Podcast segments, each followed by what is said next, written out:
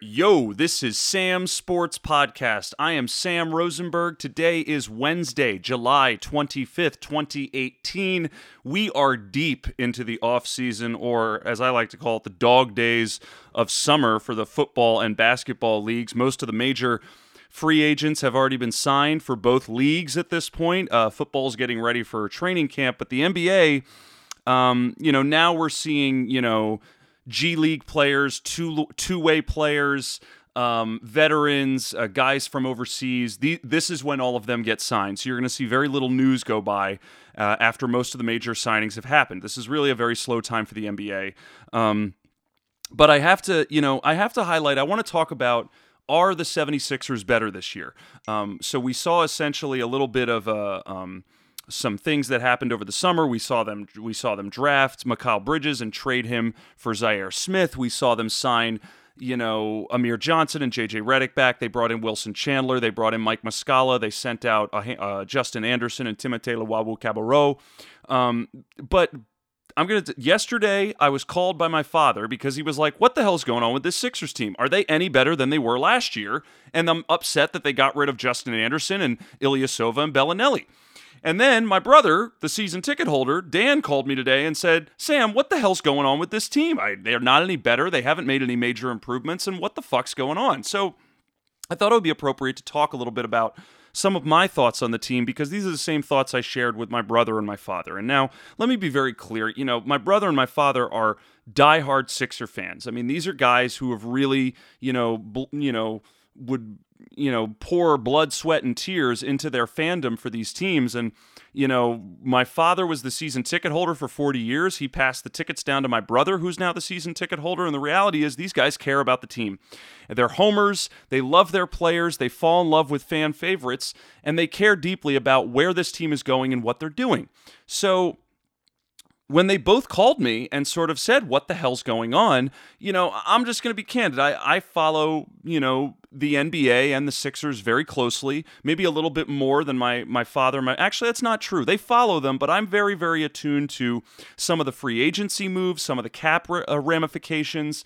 And, you know, I'm, I'm sensitive to that, whereas I think my brother and my father might not always be at, at the same time. So, they call me and they're sort of upset because all these fan favorites have gone out the door. Ilyasova's gone. Belinelli is gone. Uh, and Justin Anderson just got traded in this uh, uh in this Carmelo Anthony deal. So you know, both of them give me the sense of like, what the hell's going on? You know, Ilyasova and Belinelli were great for this team, and you can't make any, you can't argue with that. They were great additions during a playoff run for the Sixers last year. They fit in very well. They, you know, they added some shooting and some and some space on the floor where they didn't have it. They were even more valuable when Embiid went down and you had to have Ilyasova play the five or the four and actually, you know, take those charges and make a very big defensive impression. Um, but the truth of the matter is, in my opinion, those guys are older players who were the right time, right place last year. And the reality is, they played great basketball and they warranted getting another contract. Those are guys who want to have two, three year contracts because they're in the twilight of their NBA careers and they want to have assurances that they're going to be playing for the next couple of years. The Sixers don't want to do that. Sixers don't want to lock themselves up into long term contracts. They don't want to sign two year deals or three year deals with guys who are over the age of 34 years old. That's not what they want to do. They don't want to lock, they'll go pick those guys up again at the trade deadline in February or March this year, but they're not going to give them money right now. So, in that regard, it didn't surprise me that Belinelli and Ilyasova walked out the door. Um, now, the players that the Sixers have brought in to replace them is a little questionable. So let's go down the list. They let Ilyasova and Belinelli walk. Ilyasova signs a three-year deal with the Milwaukee Bucks. That'll be his second stint with the Bucks. And Ilias and uh, Belinelli signs a two-year deal with the Spurs. That will be his second stint with the Spurs because Belinelli already won a championship with the Spurs back in 2014. You also saw them trade Timothé Luwawu-Cabarrot to the Thunder in the Carmelo Anthony deal. They traded Justin Anderson to the Hawks in the Carmelo Anthony deal, and they got back Mike Muscala. Um, the other guy that they that they let go was they just traded Richaun Holmes to the Phoenix Suns essentially for cash considerations. And now you start to look at who exactly did they bring back in after getting rid of all these guys. They re signed JJ Redick to another one year deal. They re signed Amir Johnson to another one year deal. They brought in Wilson Chandler, who is a little overpaid, but he's on an expiring one-year deal. They've got Jonah Bolden, this uh, you know second-round center who they had stashed over in Europe this past year. They're now bringing him back over to the team. And then the big question marks, they've got draft pick Zhaire Smith and they've got Markelle Fultz. So that's essentially what we're looking at. Now they they did have Bjelica, but I mean he just toyed with them. So Bjelica was going to come in and beat Ilyasova, and then he flip flopped, decided to go to Europe, said screw him, and ended up signing a three year deal with the Sacramento Kings. You know, good fucking riddance, dude. Have fun playing in Sacramento. But I feel that Muscala was the guy who they brought in to kind of fill that Ilyasova role when they couldn't get Bjelica. But I have to just state the thesis uh, the thesis statement right now of my brother and my father are accurate, and I have to agree with it. What the hell have the Sixers done to get better, and are they better? I don't necessarily think they are better, at least not on paper, and let me explain why.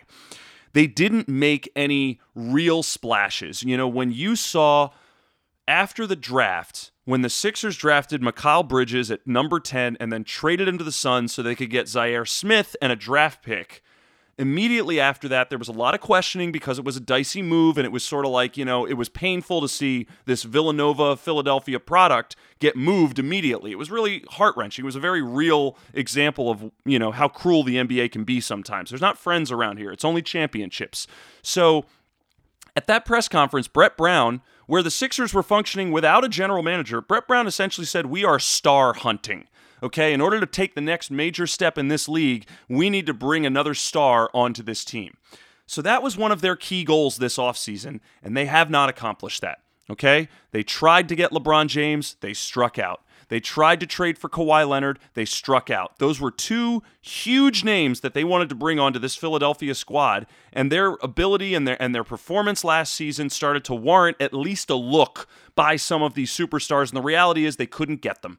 They they struck out on both of them, and so now they don't have a major star who they're going to be able to add to the franchise. And because of that, you're left sitting with the same core of guys. And as I was mentioning to my brother and my father, th- this team is going to have the same starting five next year. You're going to it's going to be Ben Simmons, JJ Redick, Robert Covington, Dario Saric, and Joel Embiid. Same starting five. They're just going to trot the team right back out there and now, and now, the one thing, the, the one they're going to focus on hoping that these players take a step forward. They're going to focus on hoping Ben Simmons is a year better, that Joel Embiid is one year better.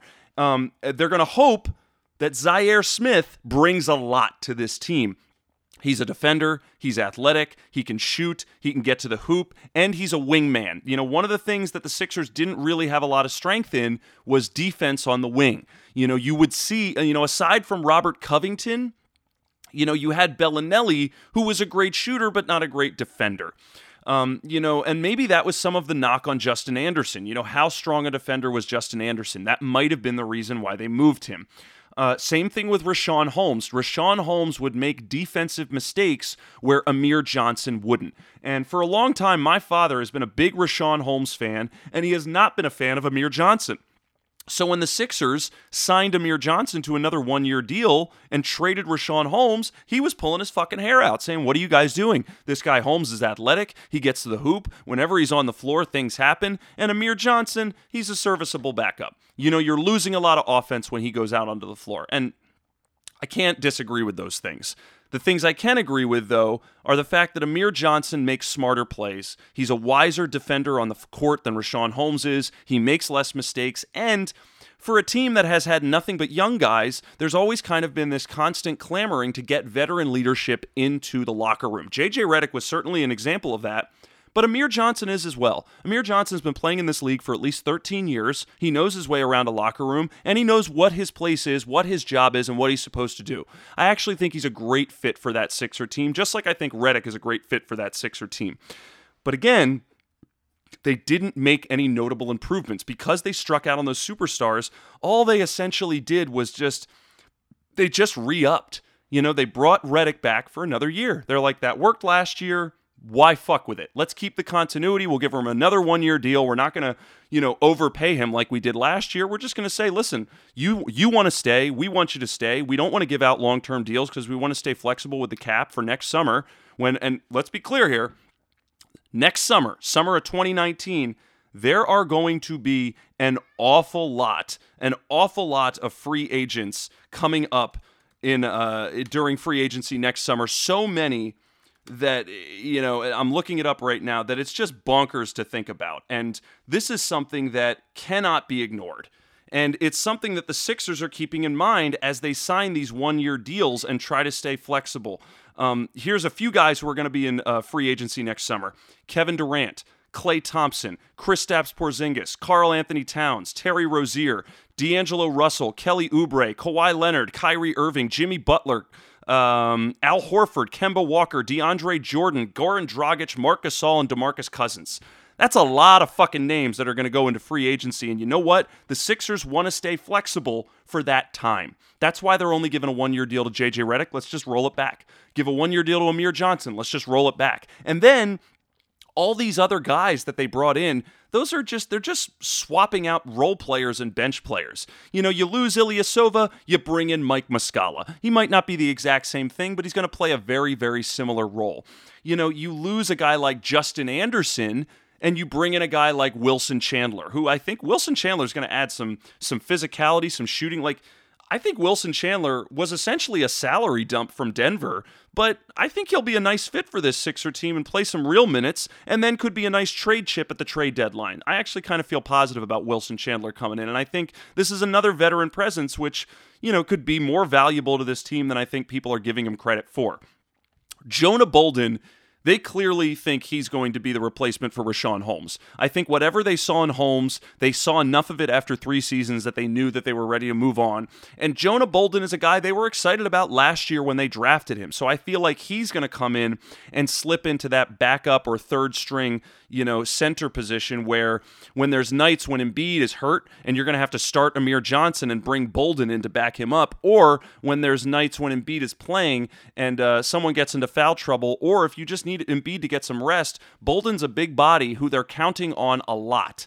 Now, the real wild card, the ultimate wild card that is going to probably really, really make a huge difference with whether or not this team is going to be marketably better next year is Markelle Fultz. The guy was the number one pick in the draft, and we saw virtually nothing from him last year. If he comes out this year, plays a full season, and is really good, like adds that much to this Sixer team, all of a sudden we're talking because now we're talking about a team that's got Embiid, Simmons, and Fultz. We're talking about a monster franchise of young guys, and you can just start plugging and playing guys around them to figure out which team works. And Zhaire Smith, I think, is the other wild card. How much they're going to get out of him in his rookie season, I think they're hoping to get a lot out of him. Maybe not, you know, the same things that they could get out of Markelle Fultz. I think they're hoping more out of Fultz. But those two guys, in my mind, are two of the biggest wild cards. You know what you're getting from Saric and Embiid and Covington. You know what you're getting from Saric and Covington um, and JJ Redick for that matter. But Embiid getting better. Simmons getting better. Hopefully, Saric getting better. He seems to get better every year. I love that guy. What is Markelle Fultz going to do this year? What is Zhaire Smith going to do this year? Those guys are the huge, huge difference makers. If the if those guys are good, if Simmons and Embiid are better, all of a sudden now you don't feel so bad about the Sixers kind of standing pat this summer. But to a- to ask the question, are the Sixers better? I don't really know if they're better right now. You, we can't. We have to wait and see. But on paper, this team is not better. On paper, they are still contending against the Raptors and the Celtics. The Celtics didn't do anything, and they're getting Kyrie Irving and Gordon Hayward back. Okay, this was a Celtics team that eliminated the Sixers from the playoffs, and now two of the two of their best players are coming back. The Celtics are going to be the team to knock off the mountaintop. Then you've got the Toronto Raptors. All three of these teams are in the same division. They're all in the, the Atlantic Division, along with the Knicks and Nets, who are going to be eating dog shit for the next couple of years as long as they're in the same division with these teams. The Raptors just got Kawhi Leonard. And even if he leaves after next season, there's a very real chance he's probably going to play all this year. And then you've got the Raptors to contend with. So the Raptors and the Celtics, who both look, if we're talking about teams on paper, they look better than the Sixers right now on paper. So they're going to have to go up against these teams and try to at least fight it out and duke it out with them and steal some wins. Because if they want to feel like they're getting better at all, if they want to get into the playoffs and make some noise, if they want to show the league that they are getting better, they've got to be able to push around the Celtics and the Raptors. And right now, with the team they have, I don't believe they can do it. So I don't think the Sixers are better right now. I like the additional role players they brought in because I think they offer a little bit more promise and a higher upside. But if you ask me if the Sixers are better, no, no, they're not. The offseason is not over. There's still moves that they could possibly make. They could make another trade, but no, I don't think they're better. And as diehard Sixers fans, as my father and my brother are, they should be upset. They, because what you're seeing right now, in my opinion, this is the ramifications of not having a general manager. You know, you can say whatever you want about Bryan Colangelo, whether you thought he was a good GM or not, but the reality is he was a competent, seasoned veteran GM who knows what he's doing, has relationships around the league, and would have at least steered the ship well enough through this offseason that probably they might have had a little bit more to show for it other than just Wilson Chandler and a Zhaire Smith, you know, trade on draft day for a pick. Maybe they would have swung a bigger trade. Maybe they would have gotten a bigger name in here. But I mean, listen, it's it's it's embarrassing. And and on top of that, these free agents, why are they going to come to a team that doesn't have a GM after their GM just got ousted over a Twitter fiasco? I mean, holy fucking shit. So that couldn't have helped their cause. I think it definitely worked against them and now we just have to hold out hope that the Sixers can make the most of this season, continue to grow. I mean, that's the one that well, one thing I've said there's lots of things, but I'm really excited about the continuity. There's a lot of continuity with this team. You have the same starting five. You have a lot of the same guys coming back. You are still building this, you know, thing, this culture that Brett Brown is trying to build. And you know, I can't get out of here without mentioning Furkan uh, uh, Furkan Korkmaz. You know, or Furkan, uh, Furkan Korkmaz, thank you. Furkan Korkmaz. He was on the bench all last year, but he came in in Summer League and showed everybody that this guy has got a three point stroke. And he was exciting in Summer League. That doesn't always compute to minutes on the team, but that's a guy who was fighting for a roster spot, especially when you're sitting there saying, you know, two of the roster spots are for Korkmaz and Luwawu-Cabarrot and Justin Anderson. You know, now you're moving guys out. If anything, they're rotating these guys out, saying, listen, we need you to be awesome. And if you're not going to be awesome, we have given you time. It's time to leave because we're here. We are now not focused on tear down tank mode. We're focused on building a championship mode. Luwawu-Cabarrot, we don't have time to wait around for you. So, you know, guys like Furkan Korkmaz, we don't have time to wait around for you. So you're either going to contribute as a three point shooter right now to this team and get real minutes aside from playing, you know, garbage minutes at the end of the game, or we're going to get rid of you. So that's another guy where it's sort of like he and Jonah Bolden, these are draft picks where we're hoping for a lot out of these guys. And if we don't see it in a season or two, they're going to move them and bring in somebody else to see if they can do the job. So I'm still optimistic. My brother and my father are, you know, justifiably upset, but we've just got to see. We've got to see how this thing shakes out.